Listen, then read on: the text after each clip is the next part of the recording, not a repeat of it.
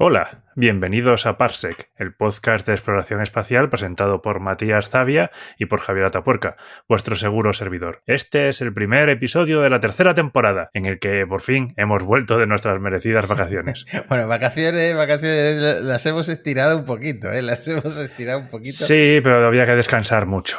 Sí, se nos han ido juntando cosas, pero la gente nos pedía que volviéramos, hay una audiencia fiel ahí al pie del cañón, incluso nos han hecho regalos. Esto no es una mención pagada, pero tenemos que mencionarlo porque nos ha hecho mucha ilusión que la editorial Capitán Swing nos haya mandado a los dos, o sea, que se han dejado aquí el dinero, que le han mandado uno a, Javi, que en Madrid les pillaba más llegado antes, sí, aquí lo tengo. Pero también me han mandado uno a mí, le está enseñando Javi por cámara, se llama Más allá de Stephen Walker es la asombrosa historia del primer humano que viajó al espacio, es decir, Yuri Gagarin, pero me estaba diciendo eh, Javi que lo ha ojeado más que yo, que yo lo he recibido también hoy y no lo he ojeado del todo, porque me parece que todavía no está a la venta, pero a lo mejor cuando sale este episodio ya, ya está en las librerías, que no solo cuenta la historia de Yuri Gagarin, sino también un poco la historia de la carrera espacial. ¿no?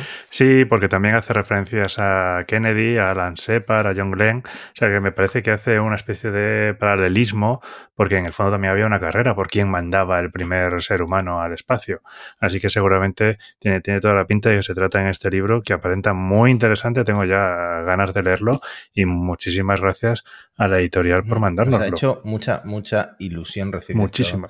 este regalo. Así que vamos con eh, algunas noticias. Yo creo que este episodio, Javi, eh, nos hemos puesto de acuerdo tú y yo en hacer como un repaso de las noticias más destacadas de este verano alargado. El verano ya ha pasado a ser otoño, pero tenemos cosas importantes, importantes que, que repasar, que se quedaron ahí porque no estábamos grabando y que ahora recuperaremos. La primera yo diría que es una mala noticia a la que nos estamos acostumbrando demasiado, ¿no? We choose to go to the moon in this decade and do the other things, not because they are easy, but because they are hard. If you're going to pick some place to die, then why not Mars?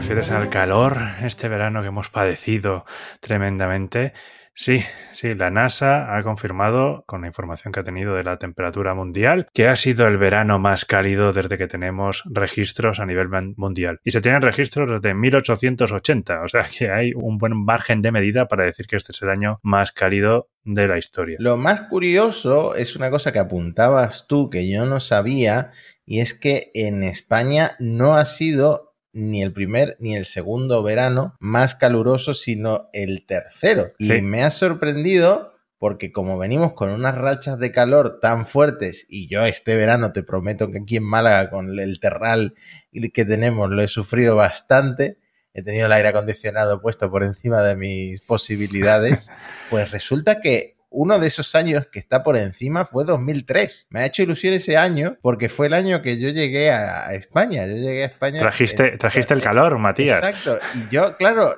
ahora que lo pienso, es verdad, hacía calor, pero a lo mejor yo pensé, bueno, pues esto es normal. Tienen la playa ahí para refrescarse.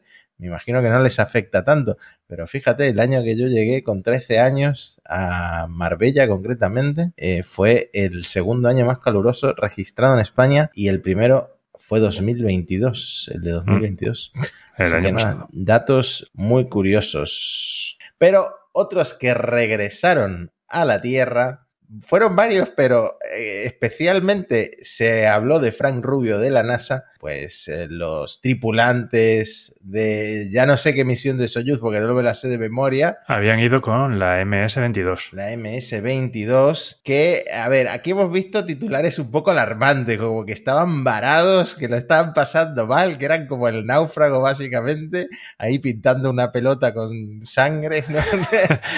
Todo el resto de la estación les tenía, no les hacía ni caso, estaba en otro módulo, abandonados y tirados. Cuéntanos, Frank Rubio, pero también también había otros rusos que volvieron a casa por fin después de cuántos días. Sí, pero si miras las noticias, a los rusos no les importaba a nadie, ¿sabes? Al menos en las noticias occidentales. Solo importaba que había vuelto Fran Rubio, pero los tres se habían tirado más tiempo de la cuenta. 371 días en concreto más de un año, teniendo en cuenta que esperaban estar simplemente seis meses, pues es bastante notable. No sé si tendrían mudas suficientes en las maletas. Me hizo mucha gracia este tuit de Space Nosy. Siempre mencionamos a Space Nosy, pero es que Space Nosy también nos menciona mucho a nosotros. Él suele hacernos retweets y, y, recomendar el podcast.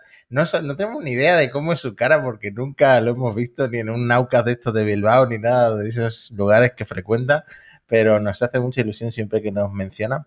Y me hizo mucha gracia porque hizo como una recopilación de, titulares alarmistas, ¿no? Como la última comunicación de Frank Rubio, el astronauta de la NASA, que se encuentra parado desde hace un año en el espacio. Porque claro, a este hombre al final, eh, no sé si ha batido un récord, pero sí que ha superado el año, que es un hito que pocos astronautas tienen en su haber y bueno, han salido titulares como astronauta varado en el espacio, hace llorar a todos con su último mensaje a la Tierra, porque bueno, este hombre dijo que ya estaba cansado, que quería volver a su casa, que quería volver a su familia. Es normal, quiero decir, esperaba seis meses, luego lo has duplicado. Mentalmente eh, tiene que ser difícil. Ha batido el récord estadounidense. El récord estadounidense lo tenía Mark Van de Heide de Hey, que era de 355 días, que ha vuelto también hace relativamente poco, volvió en 2022. Mm. Era el astronauta que Rogozin había amenazado con dejar ahí colgado en la estación, si te acuerdas. Uy, ese nombre que has mencionado. Luego, luego lo tocaremos, luego lo tocaremos. Luego, anteriormente estaba Scott Kelly, que era el que se suponía que había hecho la misión hasta de un año en el espacio, pero no era un año, eran 340 días, ¿eh? Cuidado, aquí estábamos apurando. Por cierto, vamos a decir que también los rusos eran Dmitry Petelin y Sergei Prokofiev, ¿eh? que también esperaban ir a seis meses y han vuelto después de un año. Y el récord lo tiene Valery Polyakov, que estuvo 430, casi 438 días en órbita en mm. la Mir. No sabía yo eh, este historial que acabas de comentar, pero bueno, muy interesante. De hecho, Rubio y estos son los terceros. ¿eh? Hay un segundo, que también es un ruso, por supuesto, Sergei mm. Avdeyev, que estuvo 380 mm. días. Yo creo que a pesar de que hayan pasado más de un año, muchos de ellos en, en la Estación Espacial Internacional, igual todavía no estamos capacitados para entender cómo va a afectar al cuerpo una misión de mucha más larga duración como una misión a Marte, porque uno de estos cosmonautas que volvía en la Soyuz comentó que había sentido bastante heavy la, gravedad en, el, en, la reentrada, en, bueno, en la, en la vuelta a tierra firme. Así que imagínate lo que van a ser esas misiones de mucha más larga duración. Petelin, Petelin dijo algo así como, me ha golpeado duro. Sí, sí, sí, exactamente. Por cierto, por cierto, ¿te toca a ti algo de este proyecto del gobierno de satélites geoestacionarios cuánticos? Geoestacionarios y en Leo, pero no me toca nada y eso es lo que voy a decir oficialmente. bueno, entiendo que la idea es eh, poner algunos eh, satélites en órbita geoestacionaria y otros en órbita baja terrestre para distribuir claves cuánticas, que esto del Quantum Key Distribution, pues es una técnica de seguridad que utiliza las propiedades cuánticas. No sé exactamente cómo funciona. con magia, Matías. Es magia, es magia, claro. Al final parece que están haciendo algo muy novedoso y que le quiero seguir la pista porque al final lo van a integrar también en IRIS, en, la constelación europea de comunicaciones seguras. Entonces, me quiero seguir la pista a este proyecto porque me parece como muy novedoso y que España, pues a lo mejor se pone a la cabeza en esto de distribuir mm. claves cuánticas mediante satélites, tanto en órbita geoestacionaria como en la órbita baja terrestre. Así que, bueno, nada, bien. Bien que el gobierno financie cosas tan avanzadas que no entiendo del todo. A ver, mencionabas a nuestro amigo y oyente Dimitri Rogozin. Que lo último que supimos de él es que eh, le habían dado, se rumoreaba que en el culo. Parece ser que no. Parece ser que no. ¿Dónde andas? Pues eh, sigue relacionado con Ucrania, que es donde le habían dado el disparo cuando habían atacado el hotel en el que estaba. Y ahora ha sido nombrado senador del Oblast de Zaporilla. El senador, pues, es el representante en el Consejo de la Federación Rusa, que es la Cámara Alta del Parlamento, del Parlamento ruso. Así que nada, es el representante de Zaporilla, que si no me equivoco es donde estaba la central nuclear. Sí, sí, exactamente. O sea que de la zona ocupada era como estratégica, una ciudad estratégica o un oblast estratégico también por esto. Bueno, este hombre sigue escalando puestos. Parecía que ya se iba a quedar, que lo, habían desterrado, que eh, efectivamente está en Ucrania de alguna manera, pero... Claro, es que no sé si está en Ucrania o está en Moscú, porque claro, siendo senador en el Consejo de la Federación, pues igual tiene más sentido que esté en Moscú que en Ucrania. Pero está relacionado con Ucrania y está visto que su peloteo insaciable a Putin y haber recibido una herida allí le ha valido ciertos favores. Porque claro, luego también recordemos que aquí se hicieron unas votaciones súper discutidas internacionalmente, en fin, y que es un territorio ocupado. Claro, hay que usar más el Telegram para hacerle la pelota a Putin, porque puedes, llegar, puede llegar muy lejos.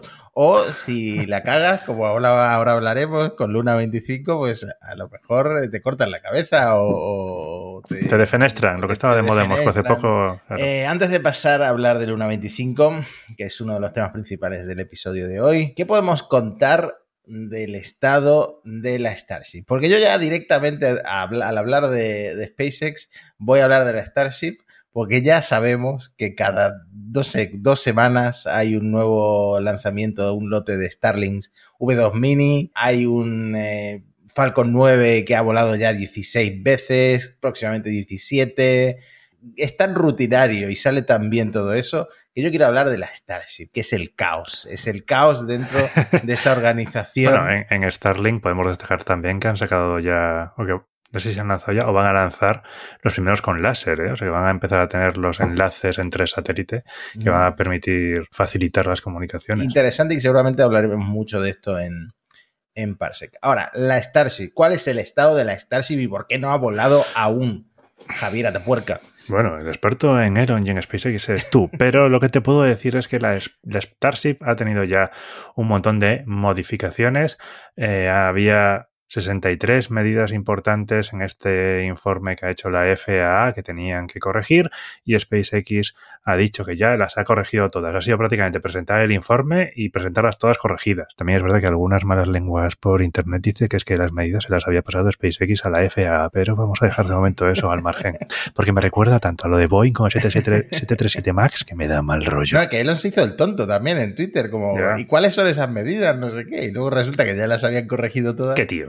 es, que, te tienes que reír. Bueno, pues el caso es que estas medidas las han corregido. Había muchas cosas de fugas. Bueno, de hecho, parece que las fugas les preocupaban mucho, porque como podemos ver en la lista, uno de los cambios que han hecho es que han puesto más de 90 cámaras en el cohete para detectar fugas durante las operaciones. Me recuerda cuando yo era joven y venía a Madrid y estaban los anuncios del metro que decían más de mil cámaras velan por tu seguridad. No, pues aquí más de 90 cámaras velan por la seguridad de las Starship. Bueno, espero que alguna de esas cámaras mejore que ya son bastante buenas, las retransmisiones en directo. Por ahora son encendidos estáticos, pero las retransmisiones en directo de los próximos el lanzamiento, porque al final 90 cámaras se pueden aprovechar de muchas maneras, no solo para, para detectar filtraciones, ¿no? El otro día me asusté porque vi compartido por Twitter esto de que eh, le garantizaban a SpaceX una licencia para 2024 a partir del 27 de enero de 2024 y yo pensé, mierda, se va a 2024 el lanzamiento de la Starship. Pero luego me fijé que no es la licencia de la FAA, sino de la FCC Hmm. la, de comunicaciones, no la de aviación. Entonces, esta pues no importa tanto porque incluso creo que ya tienen una licencia más actual, o sea que simplemente hmm. la extienden al, año que viene, al primer semestre del año que viene. Y luego, bueno, también se rumorea como este otro titular que estoy compartiendo en el vídeo. Vamos a intentar poner el vídeo eh, esta temporada también en Spotify, aparte de YouTube. Porque muchas veces decimos, mira, lo que estamos enseñando en vídeo, el, libro este que nos han mandado de tal y cual, y bueno, muchos que no oís a través de YouTube, pues ahora también podréis verlo, ¿no? Entonces, ya se está rumoreando que se podría retrasar esto hasta 2024 por temas, bueno, de, revisar las modificaciones, no solo por parte de la FAA, sino del Servicio de Pesca y Vida Silvestre de Estados Unidos, que tiene que revisar este nuevo sistema de, de supresión de calor y sonido. Bueno, estos chorros en las planchas de acero de los que llevamos hablando un tiempo. Así que nada, todo este proceso burocrático, pues eh, no sé si a SpaceX le viene bien o mal, porque realmente ya tienen eh, lista la, la nave, el cohete. El otro día hicieron un encendido estático casi perfecto, ¿no? Fallaron dos motores, siempre falla alguno, pero bueno. bueno dos, dos está dentro del margen de error. sí. No, la verdad es que la fiabilidad de los Raptors sigue, sigue muy sí, bien sigue un poco entredicho. Sí. Y veremos, veremos lo que pasa. Yo estoy deseando verlo porque eh, de verdad que me lo pasé tan bien en la primera prueba.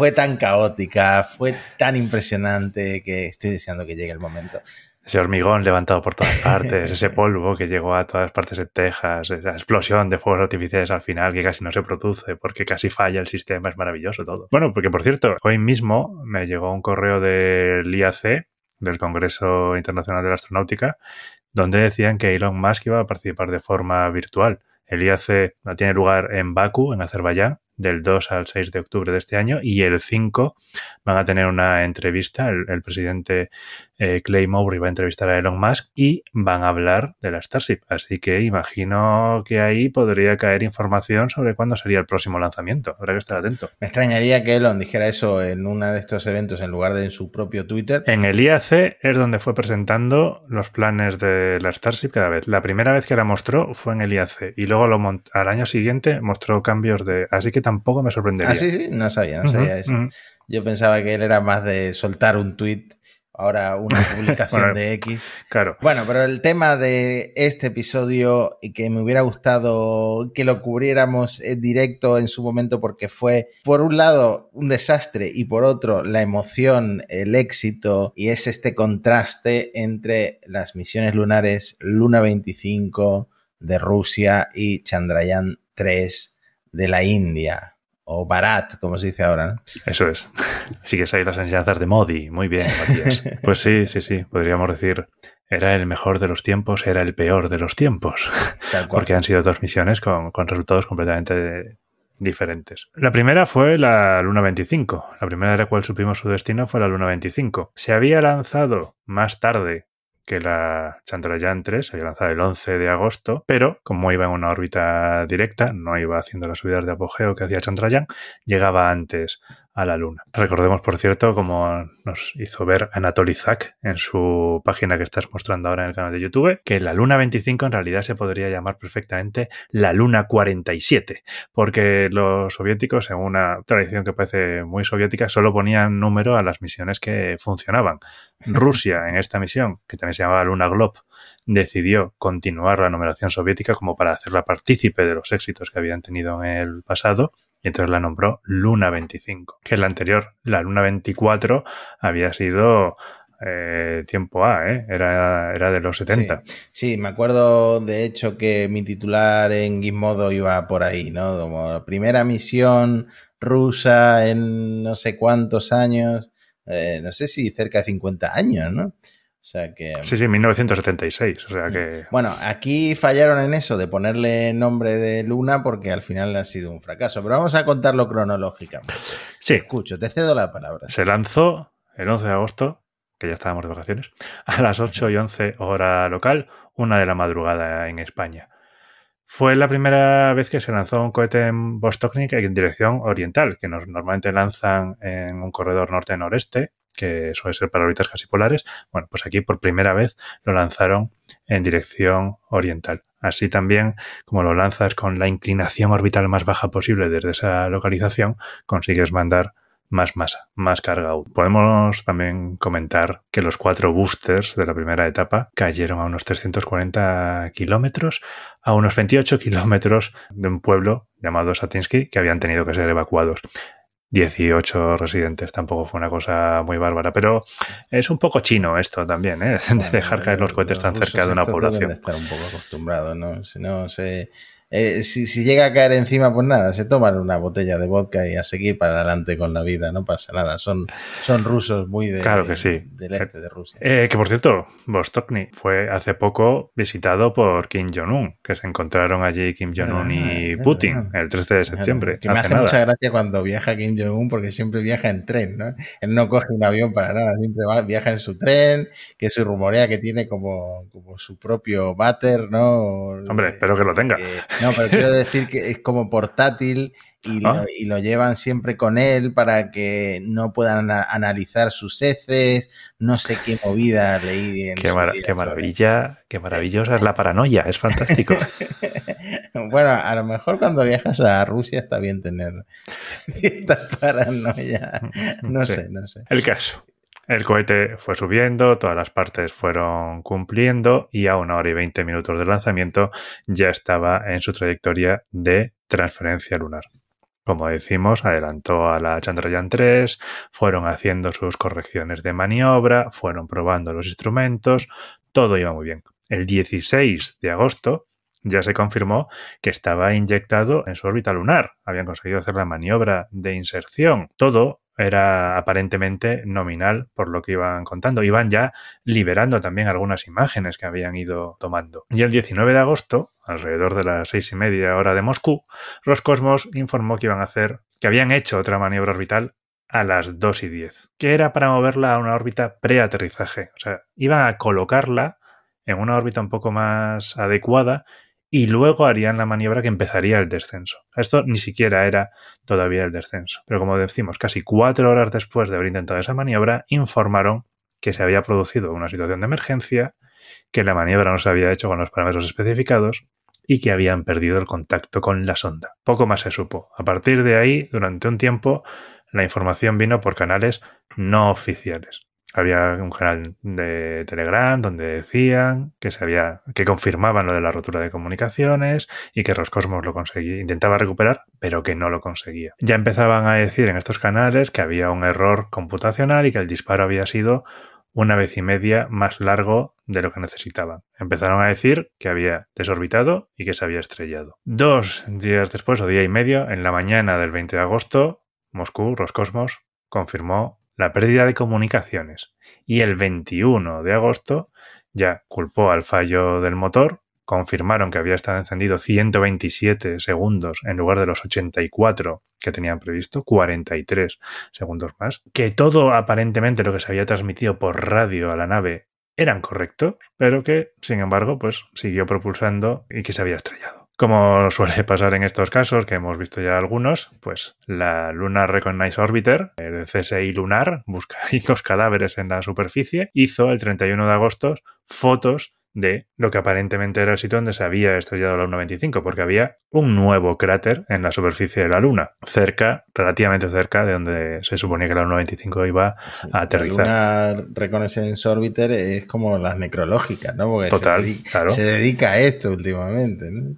Ahí que, está. Que por cierto, no, no sé si era una trayectoria más compleja o más complicada que la de la India, porque bueno, sabemos que era una misión más corta después del lanzamiento, pero sí que se rumoreaba, ¿no? Que el fallo este a lo mejor se conocía, pero como que hubo ahí un poquito de prisa, de presión para intentar adelantar a los indios que estaban ahí a punto de llegar a, a las zonas del polo sur lunar, ¿no? El 15 de septiembre, Borisov, el director de Roscosmos, el que sustituyó a Rogozin, del que ya hemos hablado, dijo que la causa raíz aparentemente era un problema de un acelerómetro. O sea, no era en los motores, no era que la válvula hubiera estado abierta demasiado tiempo, era un acelerómetro. Entonces, según los rumores, según las informaciones, porque de eso todavía no hay información oficial más allá de lo del acelerómetro, parece ser que en algún momento ya anterior a esta maniobra, durante la transferencia, los sistemas inerciales habían pasado del primero, del primario al secundario y no sabían por qué. Lo habían conseguido devolver a la normalidad, pero durante la maniobra uno de los sistemas falló. Los sistemas no pasaron al secundario, el ordenador de bordo se quedó sin datos y entonces siguió maniobrando porque no tenía información para, para eso. Este fallo que había al principio de la transferencia se acalló y también rumores y fuentes no oficiales dicen que metieron mucha, mucha, mucha presión porque era una cuestión de orgullo hacer eh, el aterrizaje antes que los indios. Sí, que ahora hablaremos porque mm, también hubo polémica sobre el tema, pero en realidad la India se ha proclamado como la primera misión exitosa en el polo sur de la Luna y luego realmente no es exactamente el polo sur de la Luna, que aquí han salido incluso científicos chinos, no sé qué, no sé cuánto, dice que no han llegado al polo sur de la Luna. no me eh, extraña porque la India y China son muy rivales en el tema espacial, son las dos grandes potencias asiáticas en esto. Mm. Se llevan un poquito a matar. Por cierto, una cosa graciosa, ¿sabes que la Luna 25 en principio, cuando, como hablamos, hablamos en un programa anterior de ella, que había tenido en el, episodio 22 de la segunda temporada, si queréis consultarlo, que había tenido un desarrollo muy largo, pues en uno de estos momentos del desarrollo se planteó hacer una misión conjunta con Japón y se planteó hacer una misión conjunta con la India. Mm. Pues vaya. Fíjate, eh, en un universo paralelo estarían los dos celebrando, ¿no? Mm, puede ser. O no, o no, quién sabe. Si se mueve el aleteo de una mariposa. ¿Sabes lo que dices de las presiones? Es que la Rusia ya venía de un par de fallos muy sonados en sus, en sus misiones interplanetarias. La Mars 96, que venía heredada de las Phobos 1 y 2, que eran soviéticas, que habían fracasado total o parcialmente, pues la MAS 92 había perdido en el lanzamiento. Posterior a esta estaba la Phobos Grunt, que era una misión ambiciosa, quería recuperar muestras de Phobos. Pues el cohete no la pudo poner en la transferencia hacia Marte y acabó reentrando en la Tierra unos meses después, ni siquiera pudo salir de la Tierra. Había muchas presiones con la Luna 25. De hecho, en aquel programa habíamos hablado que había habido unos retrasos y medio comentábamos medio en serio, medio en broma, que no veríamos la Luna 25 hasta 2024. La lanzaron igualmente porque tenían mucha presión para demostrar lo que podían hacer. A día de hoy también han declarado que seguirán con su programa lunar, las lunas 26 y 27 que ya estaban eh, programadas, la 27 de hecho una copia de la 25, pues seguirán. Bueno, esperemos que para cuando las lancen hayan ya averiguado bien cuáles eran los problemas y los hayan podido resolver. Bueno, no le está saliendo las cosas a Putin últimamente, así que veremos. Claro. También querían demostrar que, las sanciones no les habían eh, pasado factura, que les han pasado factura al programa espacial. No, no, les ha salido bien lo que querían, ¿no? No. Bueno, esperemos que el programa espacial ruso pues consiga salir adelante porque es pues, aparte de histórico, pues, eh, respetable, no, o más allá de respetable, es icónico. Vamos a dejarlo en icónico. Pasemos a la parte buena, la cara buena de esta historia de contrastes, que es Chandrayaan 3. ¿Lo seguiste en directo? El aterrizaje lo seguí en directo, creo que lo está viendo en la retransmisión que hizo Control de Emisión y lo estaba viendo ahí. Era complicado de seguir. El control de emisión hacía muy, muy, bien su trabajo, intentaba explicarlo bien, pero la verdad es que la transmisión desde la India era relativamente complicada de seguir. La, lo que era, era, obviamente, era una animación, pero es cierto que hubo un momento en el que se quedó ahí parado y era en plan, ¿pero ha aterrizado? ¿Ha aterrizado? Em, ¿Qué ha pasado? Y además hubo un rato de silencio y no quedaba nada claro si había aterrizado o no fue, fue un seguimiento curioso. Voy a decir curioso. Sí, una asignatura pendiente. Yo le seguí en la retransmisión oficial de, de la India, bueno, de, de ISRO, que fue por un lado en. Voy a decir hindi, pero no estoy seguro. Y eh, por otro en inglés. Así que, mm, bueno, se entendía, pero es lo que tú dices. Eh, fue un poco con muchas fricciones, una cosa eh, complicada de seguir, pero la alegría final sí que la disfrutamos y, luego ese discurso de Modi que no sé cuánto duró, pero más que la retransmisión en sí. Tremendo. Sí, llamando como a la colaboración mundial, que bueno, es una cosa también muy interesante y muy, y muy importante. Te voy a volver a hacer la palabra para ir en orden sobre ¿En qué consistía la misión? Bueno, la Chandrayaan 3 era otra misión en la que India intentaría aterrizar. La Chandrayaan 2 había fracasado en ese intento, aunque llevaba un orbitador que sigue todavía en órbita de la Luna.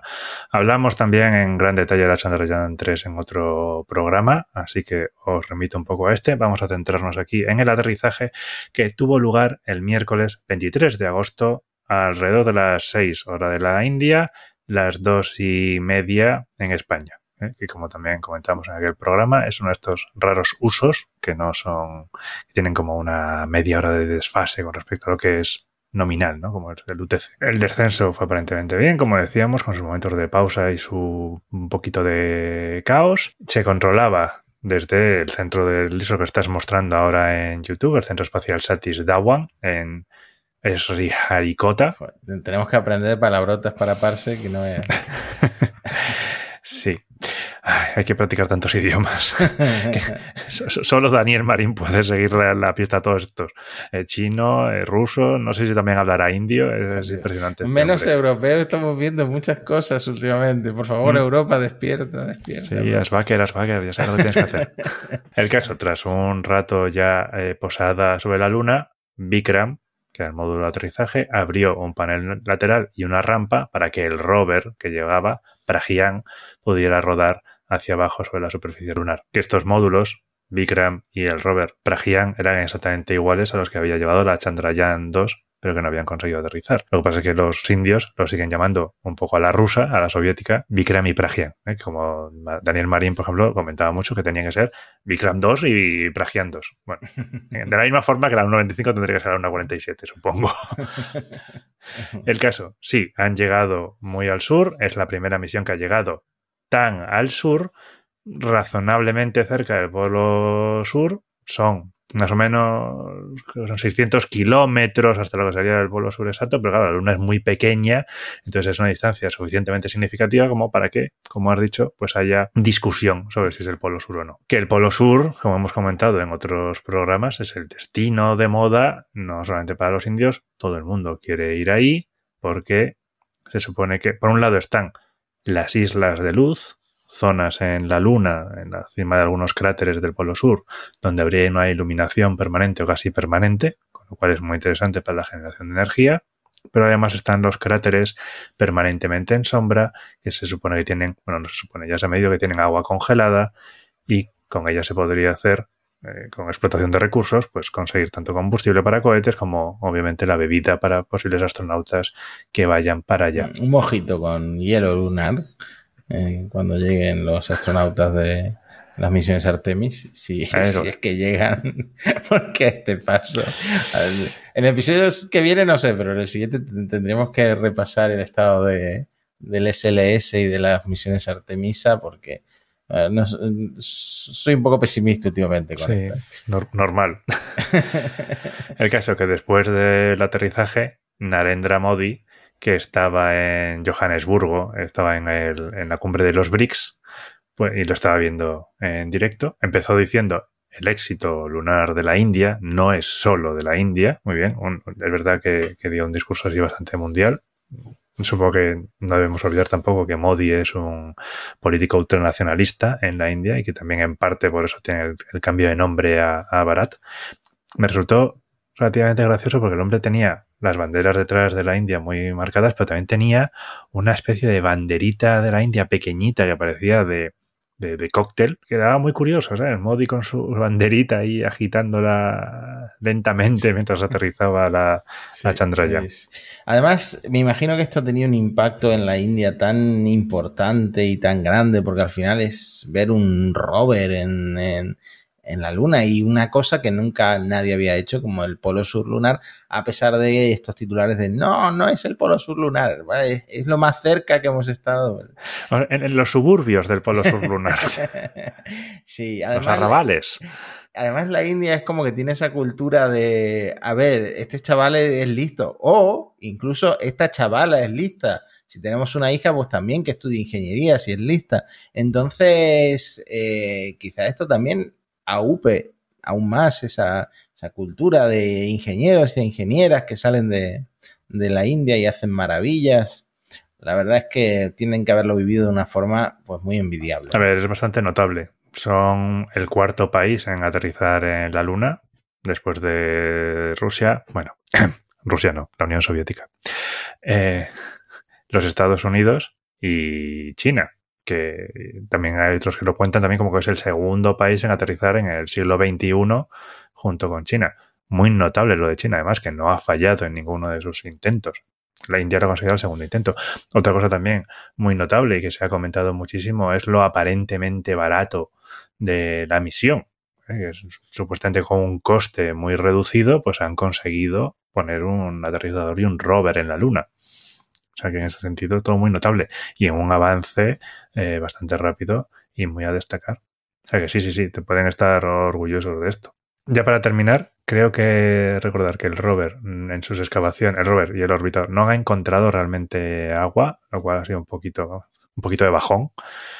Y, y lo otro es que también no llevaban ningún tipo de calefactor con RTG u otros sistemas, con lo cual la misión solo podía durar 14 días, que es lo que dura el día en la Luna, y después de eso dejarían los paneles orientados, dejaron de hecho los paneles orientados para donde estaría el Sol y las antenas orientadas a donde estaría la India, con la esperanza de que cuando pasara la noche lunar pudieran recontactar con él. Hasta donde yo he visto, a día de hoy no han podido recontactar con la sonda. Probablemente el rover y, y el aterrizador no vayan a volver a funcionar. Pero bueno, han dicho que lo van a seguir intentando. A ver. Bueno, una misión cortita, pero aún así eh, importante. Es que al final es lo que decíamos antes. La India, primer país en llegar estos suburbios del Polo Sur eh, lunar al segundo intento, con una misión de bajo coste en comparación con otras misiones que hemos visto por ahí, ¿no? Eh, China, único país en alunizar en el lado oculto de la Luna, trae muestras de la Luna, bueno, la NASA también lo hizo, claro, pero en este siglo, el rover que llevó China a a Marte o los rovers o, todas las misiones lunares. India y China, lo siento Europa, pero es eh, un tema recurrente en la tercera temporada de Parsec sin, sin ningún tipo de y atisbo de duda, seguramente. Así que nada, las nuevas potencias del sector aeroespacial. Javi, yo sé que tú estás deseando hablar del tema de, de México y, estos extraños muñecos. Pero te voy a proponer una cosa, Javi. Te voy a proponer una cosa. Llevamos, llevamos 40 minutos de episodio ya hemos hecho repaso a la mitad de lo que teníamos pensado de escaleta para el regreso de Parsec. Y si nos reunimos en muy pocos días, 3, 4, 5 días como mucho, y grabamos la segunda parte con ovnis o como a ti te gusta llamarlos, funnies. Me parece, me parece bien. Me parece bien. Pues nos juntamos en tres días y grabamos la segunda parte de nuestro regreso de vacaciones. Sí, sí, sí. Y no solo ovnis, ¿eh? que tenemos que hablar también hablando de muestras de Osiris Rex y de las muestras de este asteroide. Una noticia mucho más reciente. Nos vemos en el próximo episodio de Parsec.